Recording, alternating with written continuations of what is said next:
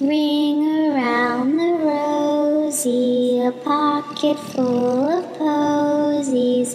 Ashes, ashes, we all fall down. Welcome to the Parricide Podcast. I'm Sherry. And I'm Marie. And this is part two of The Light Bulb about Henry Wachtel. If you haven't listened to part one, you might want to go do that right now. We'll wait for you right here. In part one, we talked about the very interesting parents of Henry. They are both peripherally involved in the entertainment industry. Henry and his mother had a very conflicted relationship. Henry talked about wanting to murder his mother, hating her, loving her, and protecting her. But Henry also has a drug problem which he cultivated at a very young age. And his personality, combined with his drug use and health problems, led to his mother's demise. While in a postictal state, which is a state that happens post epileptic attack, Henry murdered his mother. Today, we're going to talk about how Henry maneuvers as he tries to relinquish his responsibility for what happened to his mother and why he never quite succeeds.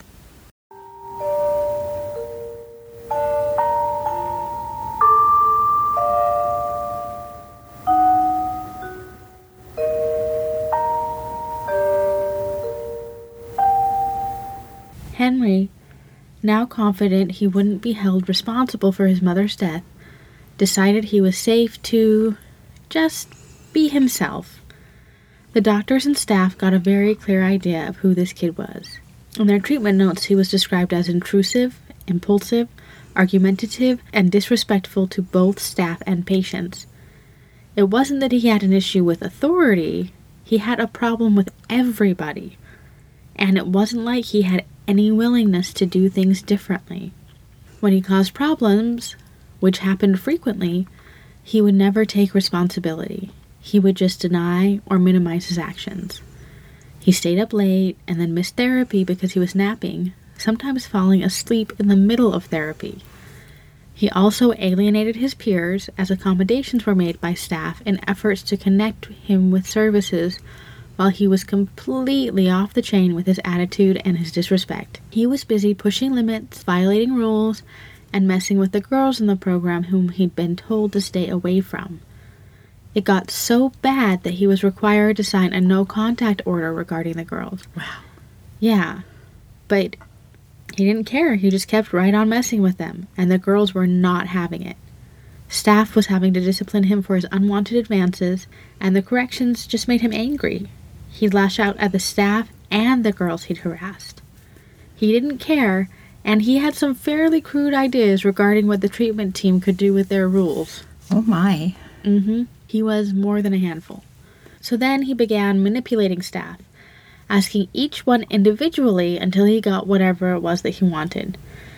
He told everyone he was just here so he didn't have to be in Rikers and so the court would look more favorably on him during the first instant hearing.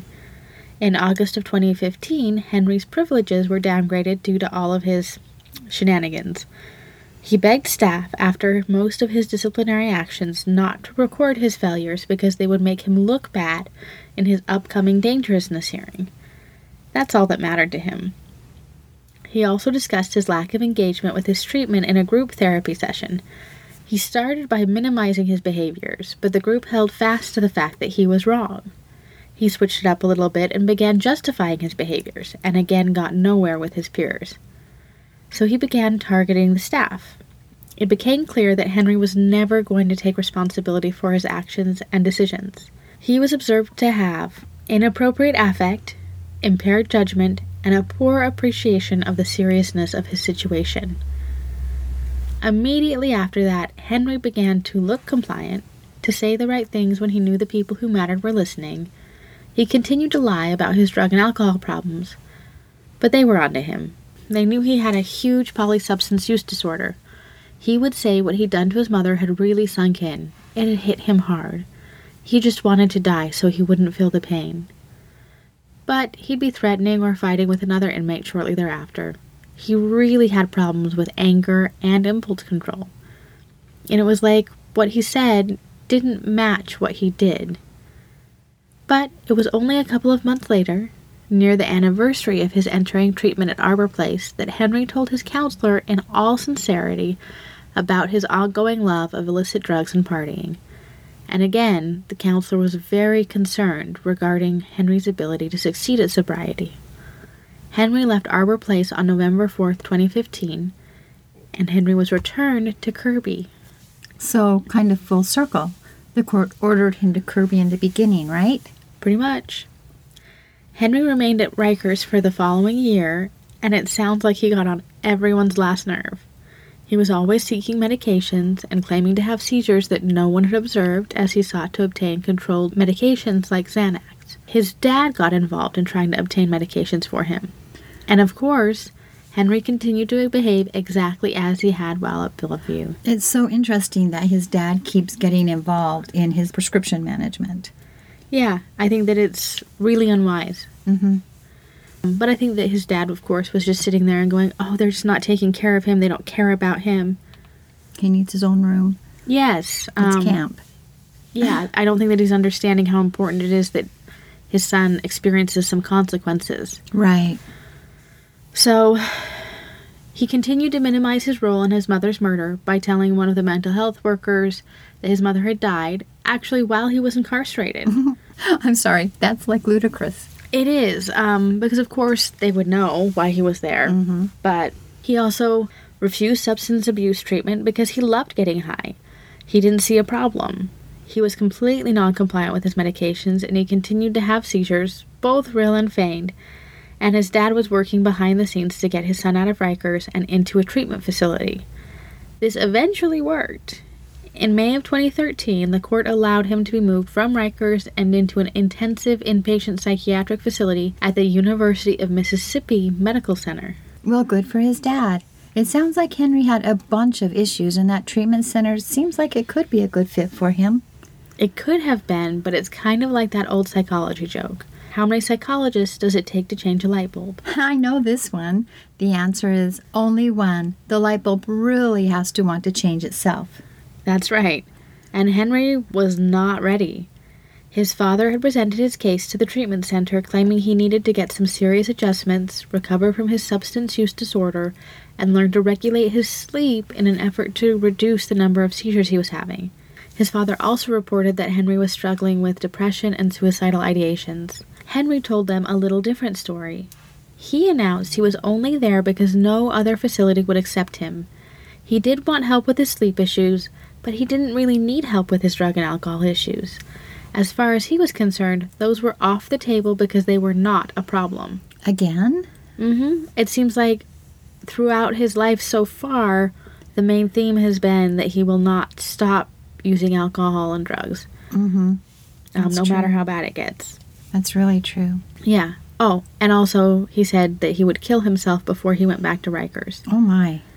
Yeah. He requested his own room again, claiming he worried about harming roommates in his sleep. And although he said some weird stuff that people took as suicidal, the psychiatrist did not agree that Henry was depressed or even suicidal. Time and again, Henry tried to snow everyone at the facility by telling them he did not have a drug problem. He could quit any time he felt like it.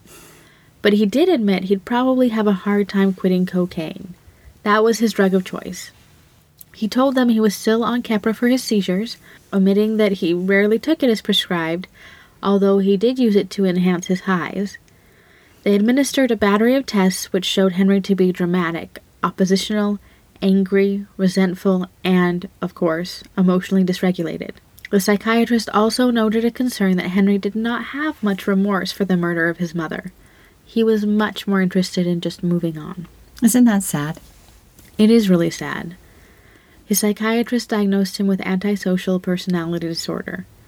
He constantly told staff that that was the past. He was different now and didn't want to talk about it. It seems like you hear that a lot from people who do really terribly egregious things.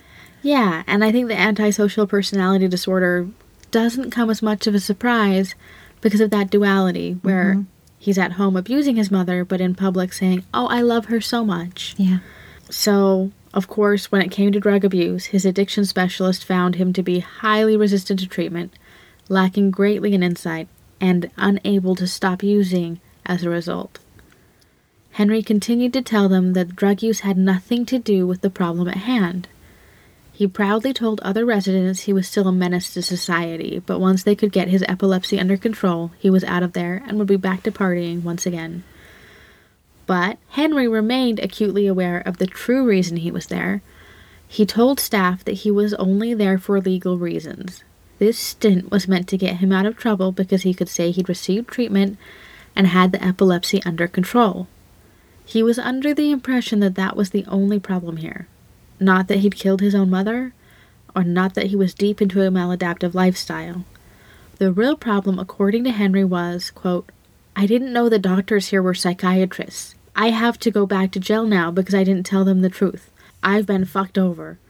Wow, that kid. I know, and quite a mouth on him, right? Right. He and his family were really gaming the system hard here, too. I know, and you would think that his father would uh, take it as a wake up call that his other parent had been murdered over this. Right. Whether Henry was conscious or not, his drug use was a factor in that murder. Oh, absolutely, because that's what had created the epilepsy. Mm-hmm. So if he murdered her in a post-ictal state, the drugs contributed, and his refusal to use Keppra appropriately contributed. And if it wasn't, it was because he was mad at her because he was using drugs. And wanted to have a good excuse, wanted that perfect crime. Mm-hmm. So either way, they were a problem, and you would think his dad would care. But right. as far as Henry was concerned, he was just there because they wanted to be able to say he'd received treatment and was now all better so he could be released at the first dangerousness hearing. He was good to go since he was better. And he was right about one thing he was not fooling the experts. Okay. Getting treatment prior to your instant hearing is supposed to be getting treatment, not just wasting a bed in a treatment facility. And that's the problem with gaming the system, or trying to. Mm-hmm. You have to actually make the changes and be willing to give up the things that are messing you up if you want it to make a difference to the courts. True. But you'd be surprised at how many people think this looking good to the courts is what it's all about. So. I'm sure that he took a lot of advice from his father and his attorney about looking good to the courts. Mm-hmm. And he probably was aware of that himself. Yeah. But such bad advice for a kid who has all these problems. Yeah, and I think that they think that they're persuading the kid to actually try, but it's not helpful. Mm-mm. And it's clear that he had been talked to about making this work looking like he was complying because when the staff had held a meeting to confront him about his resistance to treatment, he became confrontational and aggressive with the staff. Wow. Yeah, he was screaming at them about how that information had better not get back to the courts. yeah, he's trying to threaten people when he doesn't have any leverage left. Mm-mm. But when that didn't seem to move them, he reverted to teary eyed pleading. Well, he did consider himself a really good actor. Yeah, I guess his treatment professionals didn't, though. Hmm. And sadly, he was sitting there, wasting a bed, squandering an opportunity to actually get himself right because he was so busy thinking he was clever and getting himself out of hot water. Nevertheless, they drew up a treatment plan for him and were shocked when he responded with frequent bouts of anger and displays of extremely low frustration tolerance. He continued to tell his treatment team he would kill himself before he would return to Rikers. He really didn't like it at Rikers Island. They probably had really strict rules. I'm sure they did. Regarding the Keppra, the staff neurologist took him off of Keppra and replaced it with Depakote. At the end of his three months with the University of Mississippi Medical Center, he was complying with his medication and therapy, and the staff were pleased to report that he was much less irritable, angry, and argumentative. So, one thing is his discharge note indicated that Henry did not fit the classic description of violent automatism triggered by epilepsy. Wow. They noted he could probably get to a place where he would not be in danger of reoffending if he would strictly comply with his medication regimen and scrupulously avoid seizure inducing activities such as not sleeping and using illicit drugs. I'm not sure Henry can get there. What do you think? He doesn't want to. Um, and I don't think it's going to happen. Those treatment and release notes are saying this guy is never getting better, don't you think? I think so because he's made it very clear that partying is the one thing in his life he won't give up. Right. So, back at Rikers, Henry was annoyed he'd been referred for psychiatric treatment. He didn't want therapy, just drugs. He told his social worker that the stint at University of Mississippi was just a way of getting out of jail that his lawyer had set up. He and his attorney decided he needed to get into a drug treatment program next to bolster his case. They were completely ignoring the fact that Henry had no intention to quit using illicit substances. In fact, he had been heavily into alcohol, opioids, and heroin since he'd come back from the treatment center. But to him, it was all about looking good in court, not actually making any changes. Like when he found out his treatment notes indicated a diagnosis of antisocial personality disorder, he threw a fit. He, his father, and his attorney wanted that changed so it wouldn't affect his outcome in court. His treatment team relented and changed the diagnosis to unspecified personality disorder as a compromise. But of course, the change also became part of the treatment notes. I guess they didn't think about that part, right? I guess they didn't. But I guess it softens it a little bit. To have it in his treatment notes that he has an antisocial personality and that they were forced to change the diagnosis for court. Well, maybe they hadn't written that it was forced. I don't know what the idea was. I'm sure there was meeting held, blah, blah, blah, blah, blah, yeah. changed as per request. Yeah, probably. Because they're, they're really clear in their treatment notes, usually what happened, so that they can go back and trace why things happened, especially if they're changing a diagnosis. Yeah, that is pretty important to document. So, on November 16th, 2015, Henry was evaluated by the doctors at Kirby, and those doctors noted Henry worked hard to present himself in a positive light, telling them he had already learned everything he needed to know to become a free man. The doctors noted the complete lack of self reflection. Without shedding a tear, Henry described his relationship with his mother as full of conflict but also full of love, and remained emotionless as he described the murder. He mm. told these doctors that he was committed to his sobriety, which is weird because he had never tried to achieve sobriety, and to creating a lifestyle that would optimally control his seizures, which again, he'd never bothered doing while in treatment, and, unbelievably, the in charge doctor bought his sad demeanor and lies and determined he was ready to be moved from a maximum security facility to a less secure one. That's insane. I know, but you also have to understand that every person they keep is a huge hassle for them. So maybe it was just moving him along. That's true. They had worse people to deal with. Mm-hmm. Well, did they? It sounds like he had become less violent with other people around him, so that had to be a relief for the treatment center. That's true. So, happy with this outcome, Henry went right back to his old ways. He argued with staff, broke rules, and began telling his therapist that what had killed his mother was a freak accident, never showing any remorse. When called on this lack of remorse, Henry reported, Of course I feel bad. I have no mother. Which is a very self centered way to say it. Since you killed her. Well, especially considering that the way that she died had to be incredibly painful. Yes. And I think, as someone who doesn't know his mother, it's upsetting to me that she went through that. It's shocking that he would not be upset by the pain she had to endure. I agree. So, he continued breaking rules and doing as he pleased, responding with only anger and resistance to anyone who dared try to tell him what he needed to do. At one point, he referred to a psychologist as a fucking bitch. Wow. Yeah, he's just very Got him out. mean. hmm When he was busted, he lobbied hard to have his behaviors buried because he was worried about how he would be viewed by the courts. He needs to worry about that before he behaves, not after he behaves. And at this point, he should be very worried about how the courts are going to view him. But he's got the wrong end of that stick. The therapy notes don't need to be altered, his attitude and behaviors do. Exactly, and that's all it would take. But that wasn't going to happen. On November 9th, 2016, Henry got extremely ill and was taken to the emergency room against his will. He tested positive for opiates. Now remember, he's in prison, and so of course they discovered he'd been having a friend smuggle opiates into Kirby for quite some time. Wow. Yeah, so at this point, this was absolutely a wake up call for his attending psychiatrist, and he noted Henry had been devoting himself to deceiving staff, at least the decision makers, not mm-hmm. everyone, rather than enlisting their aid in his treatment. This is the one he fooled when he first came back. Mm-hmm. He's losing allies left and right because mm-hmm. he's not trying. Yeah. So the attending psychiatrist was doubting Henry's claim that he had come to Kirby one year drug free, saying, Given his lack of commitment to sobriety and his determination to pursue drugs in spite of severe legal consequences, Henry remained a danger to himself and others. You think? Yeah. well, I'm glad that the psychiatrist was in the end not fooled, but Henry once again found himself locked up in a secure facility.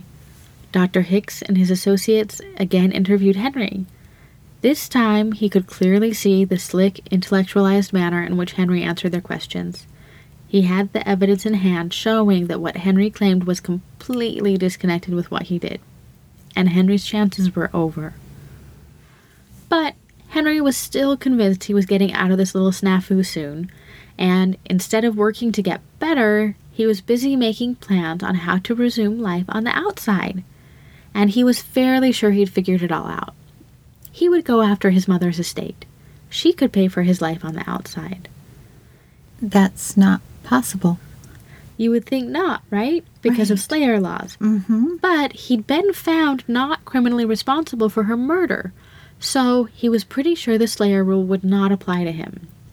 He believed he was entitled to that inheritance regardless of what anybody thought. Loophole. Mm-hmm. And very dark, right? That all he's worried about is what he will get from her. Right. So, shortly after he pled guilty, he had contacted the teacher's retirement system to find out how much money they were holding for him. And he was still angry that they'd claimed that money wasn't his. My goodness.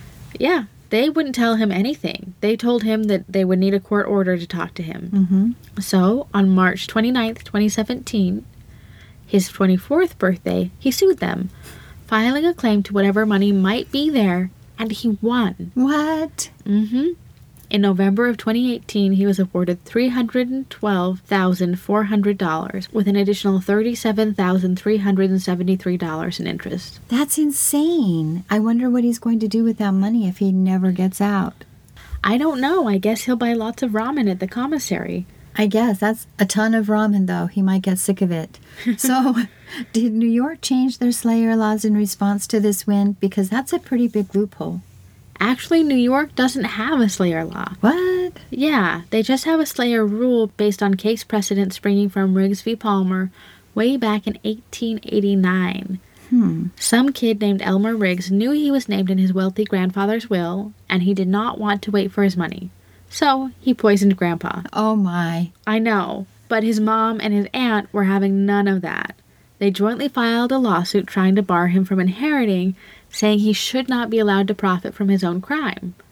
The judge agreed with his mom, so Elmer never inherited, and this became the law governing New York. Huh. So the Slayer rule in New York is called the Riggs rule, and there isn't a law on the books that could be revised. That's such a surprise. It seems like every state's laws are different from other states. Exactly, and that's why prospective law students are usually really careful to apply for school in states where they want to live because the law school does teach federal law, the same for all states, but the state law will always be specific to that state.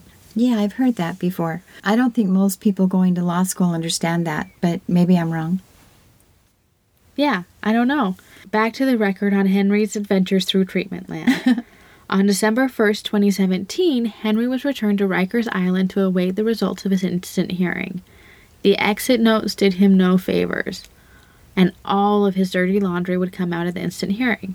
As a matter of fact, they probably needed a few extra clotheslines. The records indicated Henry consistently focused on legal remedies to get transferred from Kirby rather than contributory risk factors that led to the murder of his mother, such as anger, personality issues, long term conflict with others, substance abuse, etc. Henry's judgment and insight were limited, and he was still hyper focused on his legal issues, such as being transferred to a civil setting or another ward, as he believes he is unfairly treated by staff arising from limits placed on his behavior, resulting from verbal altercations with female staff in particular. So, all of that sounds like he continues to have problems, especially with women, always with women in authority, and with regulating himself in general. hmm An entitlement. hmm The notes described how he would become irritable and angry and discussed his continued lack of insight regarding his drug misuse, his psychiatric symptoms, and his dysfunctional behaviors.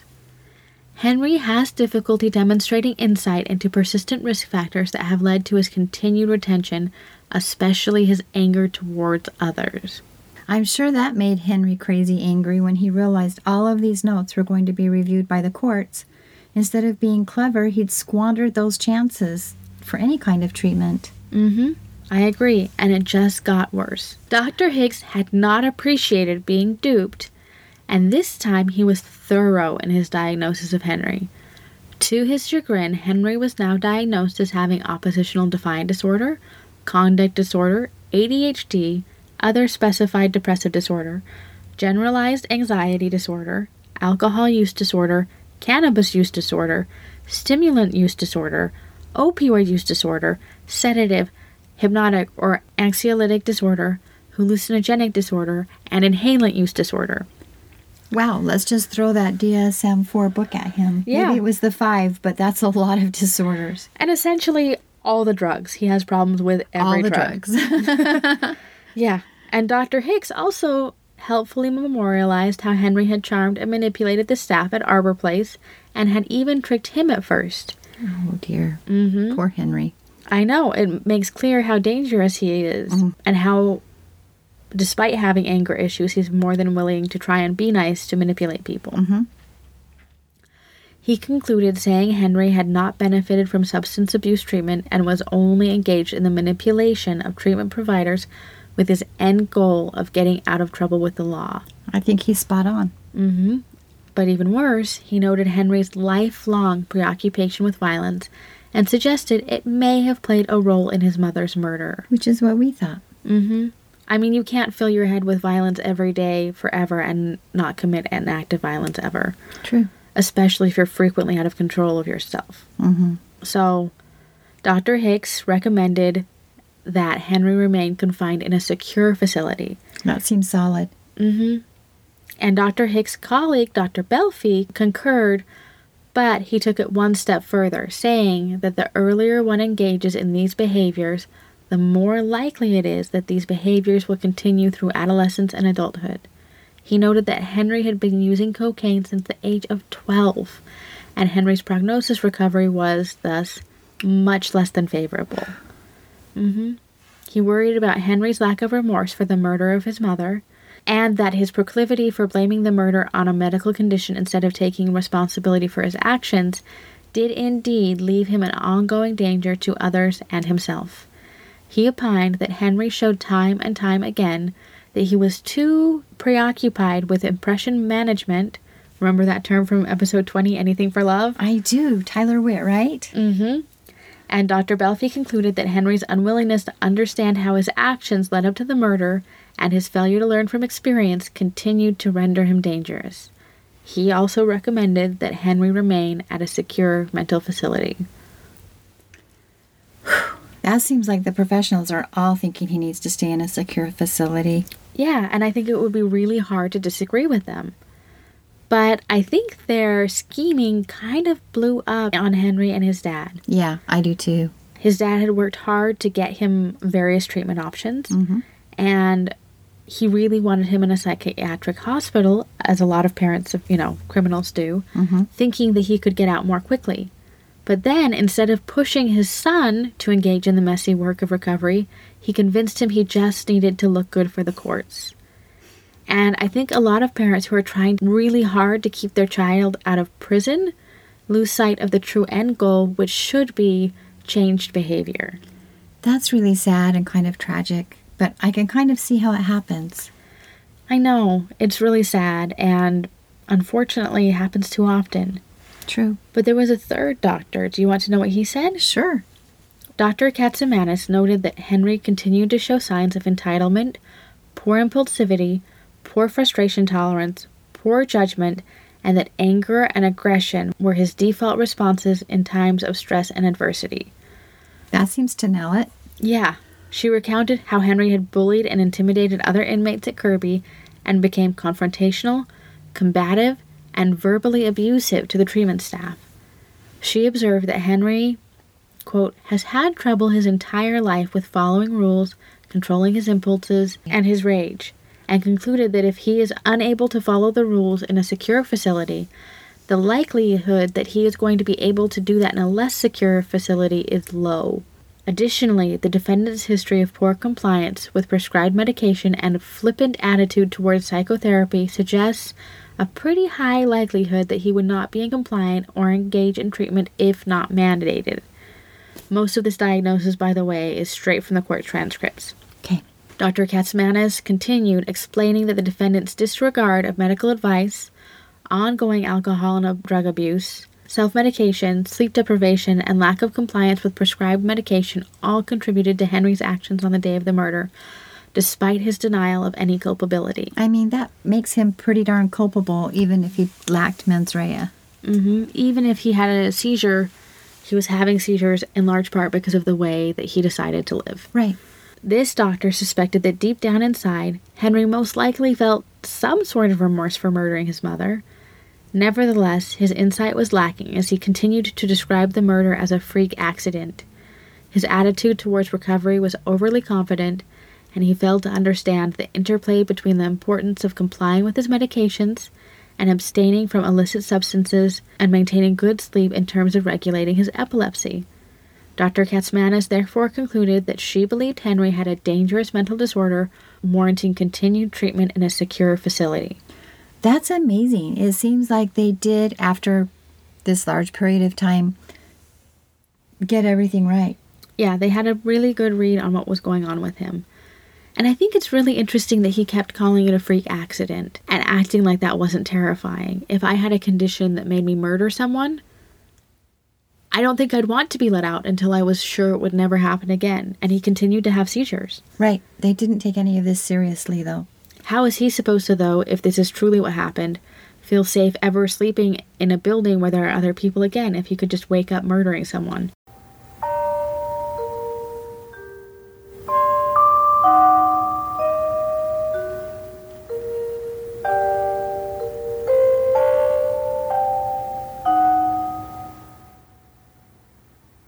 But Henry and his attorney had a few arguments of their own. First up was a doctor from Minnesota's Department of Human Services. He was confident that Henry was just fine. He'd sobered up while at Arbor Place and seemed to be more at peace while at the University of Minnesota Medical Center. He believed Henry's prognosis was rather good. He even remembered Henry expressing an interest in remaining seizure free. But didn't he say he wanted to be seizure free so he could get back to his rave life? He did, but I guess this doctor had selective hearing. Yeah, I think so. But that's not the only issue here. Henry has never expressed remorse regarding what he did to his mother. Has this doctor even met Henry? Well, this doctor does seem to be a bit out of touch, but Henry got to choose who he brought to the hearing, and perhaps this was for the best. He opined the chances of Henry having another seizure was very low. It's like he waved goodbye from the front porch of the University of Minnesota Medical Center and never bothered inquiring about him again, even once. Yeah. He eventually did admit that Henry would probably miss his old rave life once he returned home to his old environment. Henry's biggest issue was most likely going to be substance abuse issues.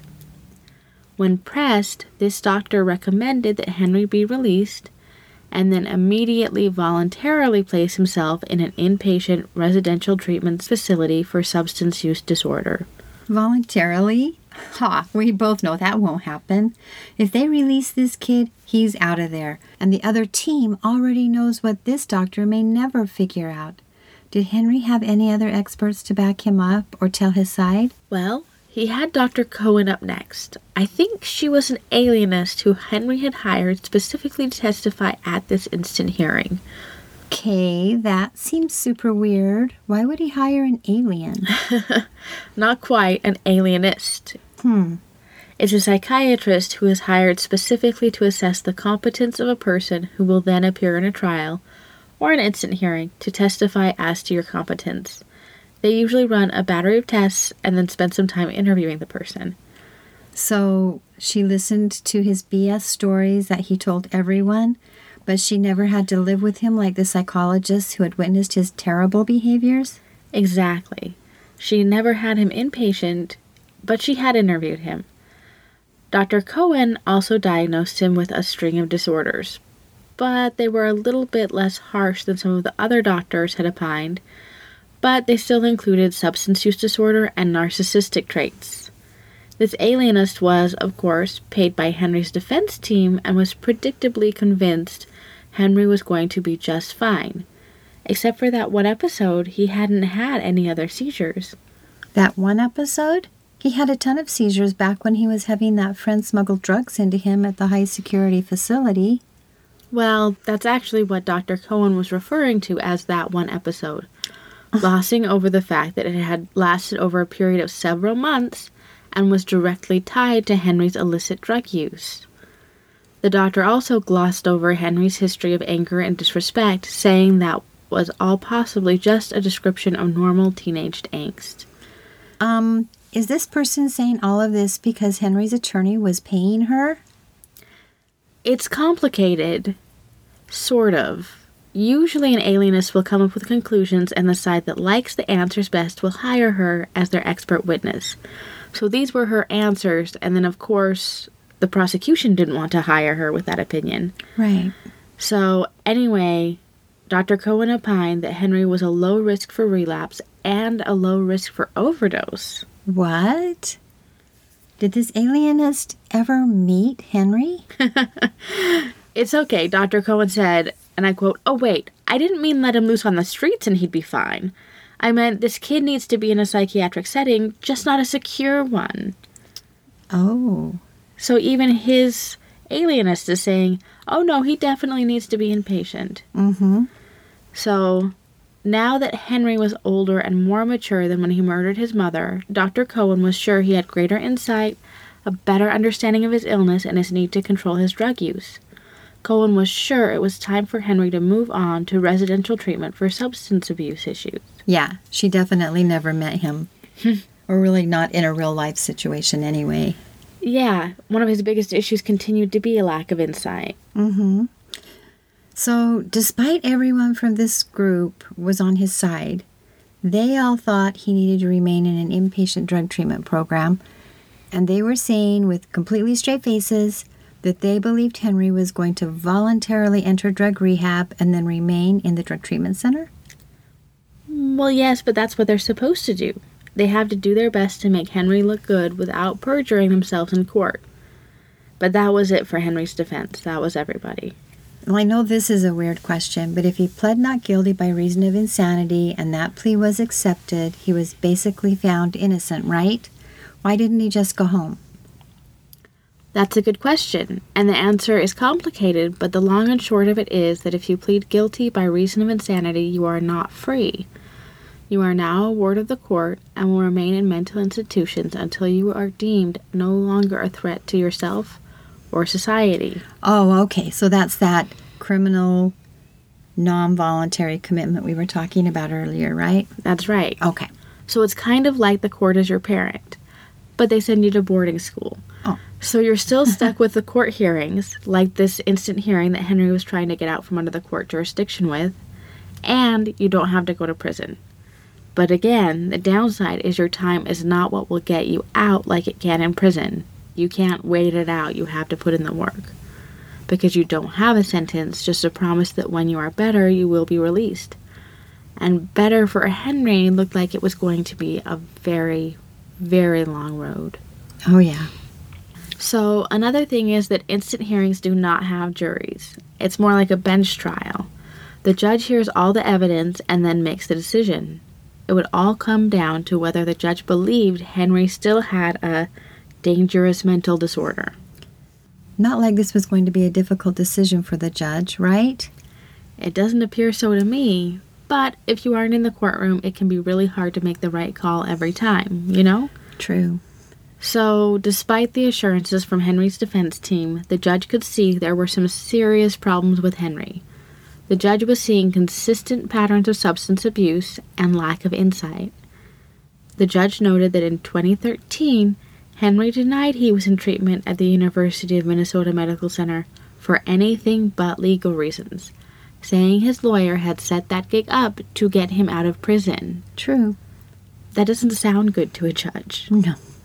Yeah, and then when he returned to Rikers in July of that year, he expressed annoyance at being referred to psychiatric treatment. He wasn't interested in psychiatric treatment and he didn't need it. He just needed his medications so he could get out of there and get back to the party. He is not looking good, regardless of what he made them put in his records. I know. And then, while in Arbor Place, he spent most of his time resisting treatment and routinely missed programming, addiction meetings, and therapy sessions. In 2017, after all of these chances for treatment, Henry still denied he had a problem. He didn't want to deal with the murder of his mother, saying that happened a long time ago and everybody needed to just get over it and move on.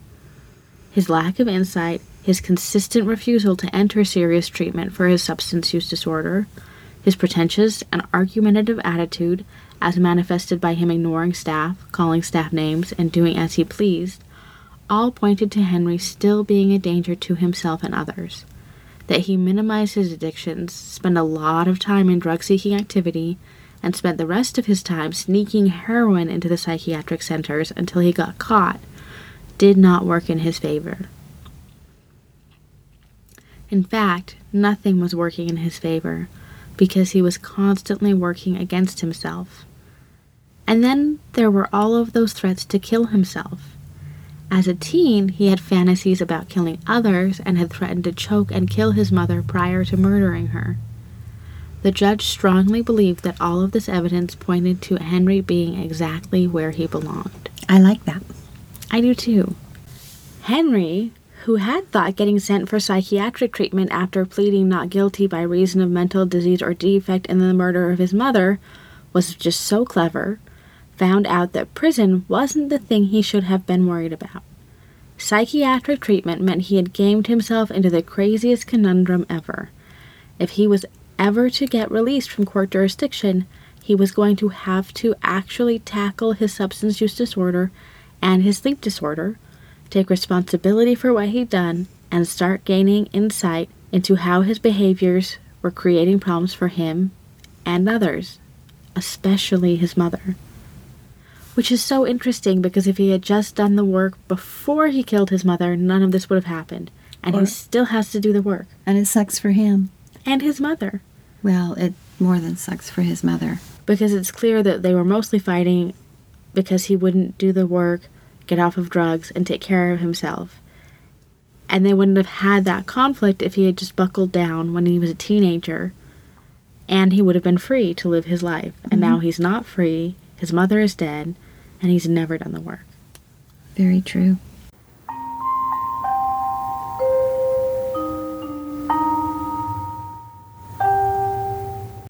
And that's how we'll leave this story.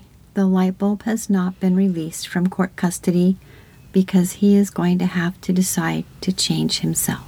We would like to thank the New York Post, Legal.com, the New York Times, the New York Daily News, Crime Reads, the Daily Mail, Justia, RateMyProfessors.com, DNAinfo.com, RateMyTeachers.com, the Fordham Ram, the Gothamist, Agnes Film, and the Buffalo News for the information and pictures we used in telling this story. And we'd also like to thank Jade Brown for the music. She does such beautiful work. Yes. And most of all, we'd like to thank you, our listeners. Your support means the world to us. Absolutely. And this has been the Parricide Podcast. And remember, Always sleep with one eye open. Ashes, ashes, we all fall down.